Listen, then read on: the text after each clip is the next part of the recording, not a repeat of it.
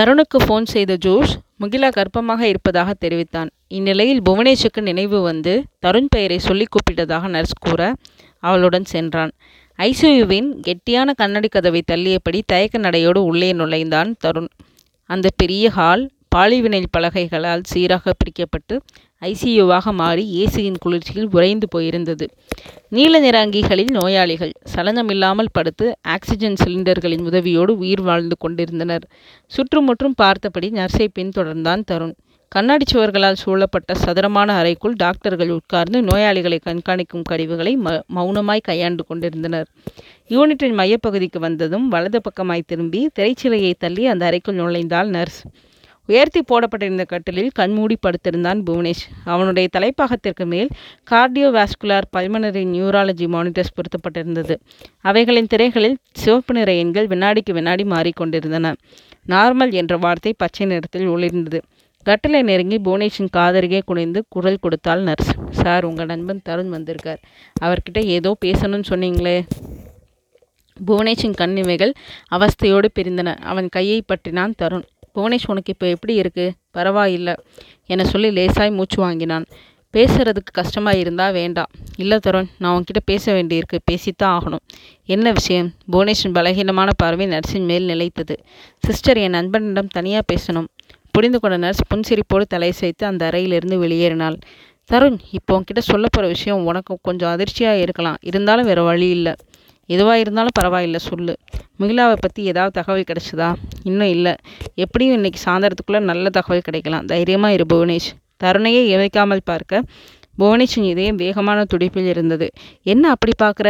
ஏதோ அதிர்ச்சியான விஷயம்னு சொன்னியே என்ன அது? நான் சொன்னால் நீ தப்பாக நினச்சிக்க கூடாது. செயற்கையான ஒரு புன்னகையோடு புவனேஷின் கையை பற்றி கொண்டான் தருண். இதோப்பா நீ சொல்கிறது தப்பாகவே இருந்தாலும் பரவாயில்லை. நான் தப்பாக நினச்சிக்க மாட்டேன். உன் மனசில் என்ன இருக்குது சொல்லு. புவனேஷ் சில வினாடிகள் மௌனமாய் இருந்து சன்னமான குரலில் பேச ஆரம்பித்தான். இடையிடையே மூச்சிரைத்தாலும் நிறுத்தாமல் பேசினான். இன்னைக்கு காலையில் விநாயகர் கோயிலுக்கு வர வேண்டிய முகிலா திடீர்னு காணாமல் போயிருக்கா? காணாமல் போகிறதுக்கு அவள் ஒன்றும் சின்ன பொண்ணு கிடையாது. யாரோ சதி பண்ணி அவளை கடத்திட்டு போயிருக்காங்கன்னு நினைக்கிறேன். தருணின் இதயம் தாறுமாறான துடிப்பில் இருக்க அதை சிறிதும் வெளிக்காட்டி கொள்ளாமல் இயல்பான குரலில் மாஜி எம்எல்ஏ எதேச்சந்திரன் போட்டு காட்டிய அந்த வீடியோ பதிவுகளை பார்க்கும்போது முகிலா கடத்தப்பட்ட மாதிரி தெரியலையே புவனேஷ். அது கடத்தல்னு தெரியாத மாதிரி திட்டம் போட்டிருக்காங்க. யார்? பேசாமல் மௌனம் காத்தான் புவனேஷ். லேசா எரிச்சலானான் தருண். சொல்லு புவனேஷ் யார் அவங்க? உன் நண்பர்கள் ஜோஷியும் இக்பாலும் தான். ஒட்டுமொத்த உடம்புக்குள்ளும் மின்சாரம் பாய்ந்த மாதிரியான உணர்வில் ஒரு சில வினாடிகள் நிலை குலைந்து போனான் தருண். அந்த அதிர்ச்சியை சிறிதும் வெளிக்காட்டாமல் முகத்தை அப்பாவித்தனமாக வைத்து புவனேஷ் நீ என்ன சொல்கிற என்றான். என் மனசில் பட்டதை சொல்லிகிட்ருக்கேன் இருக்கேன். அவங்க எதுக்காக முகிலாவை கடத்தணும்? முகிலா மேலே அவங்களுக்கு கோபம். என்ன கோபம்? ரெண்டு மாதத்துக்கு முன் இக்பாலும் ஜோஷியும் முகிலாவை தனியாக சந்தித்து ஒரு விளம்பர படத்தில் நடிக்க முடியுமான்னு கேட்டிருக்காங்க. அவள் முடியாதுன்னு சொல்லியிருக்கா. பத்து லட்சம் வரை சம்பளம் பேசியிருக்காங்க. கோடி ரூபாய் கொடுத்தால் கூட நடிக்க மாட்டேன்னு சொன்னதால் முகிலா மேலே அவங்களுக்கு ஏகப்பட்ட கோபம்.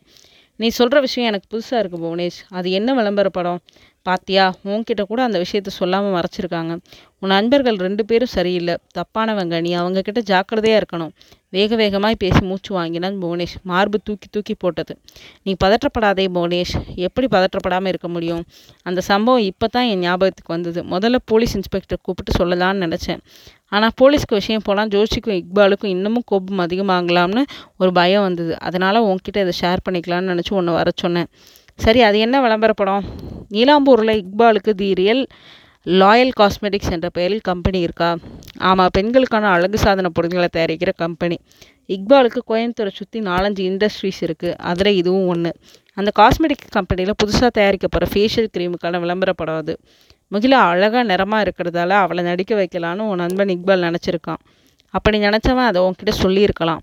இல்லைன்னா உன்கிட்ட என் ஃபோன் நம்பரை வாங்கி என்கிட்ட பேசியிருக்கலாம். அப்படி செய்யாமல் அவனாகவே முடிவெடுத்து ஜோஷை கூட்டிக்கிட்டு போய் முகிலாவை பார்த்து பேசியிருக்கான். இதுவே முதல் தப்பு. நடிக்க சொல்லி கட்டாயப்படுத்துவது ரெண்டாவது தப்பு. இக்பாலும் ஜோஷியும் இப்படியெல்லாம் நடந்துக்க மாட்டாங்களே அப்படின்னா முகிலா என்கிட்ட சொன்னது பொய்ன்னு சொல்ல வரியா தருண்? நான் அந்த அர்த்தத்தில் சொல்லலை. அப்புறம் சம்பவம் நடந்து ரெண்டு மாதம் ஆச்சு இது நாள் வரையிலும் நீ ஏன் அதை என்கிட்ட சொல்லலை?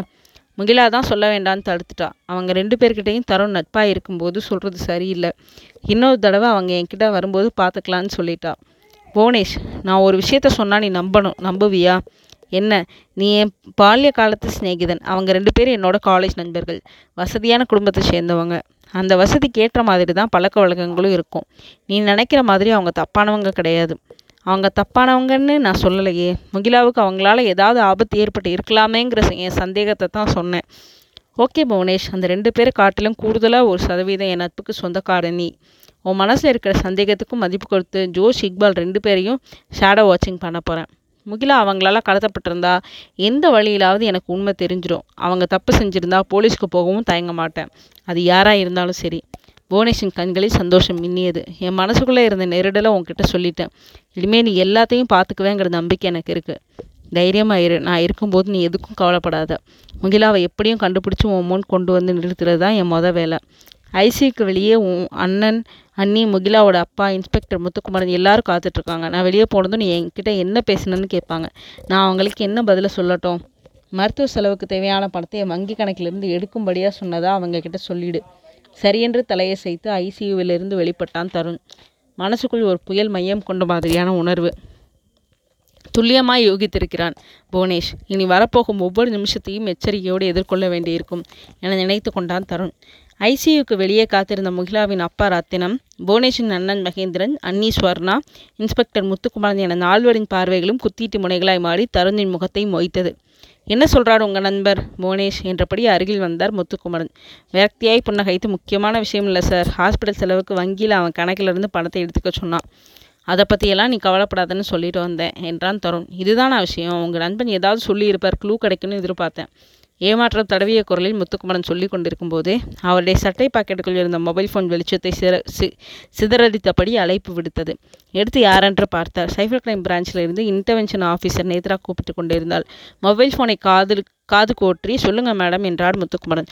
காணாமல் போன அந்த முகிலா சம்பந்தமாய் ஒரு முக்கியமான தகவல். இப்போ தான் தெரிய வந்தது. நீங்கள் உடனே புறப்பட்டு வர முடியுமா சார்? கொஞ்சம் அதிர்ச்சியான செய்தி தான்.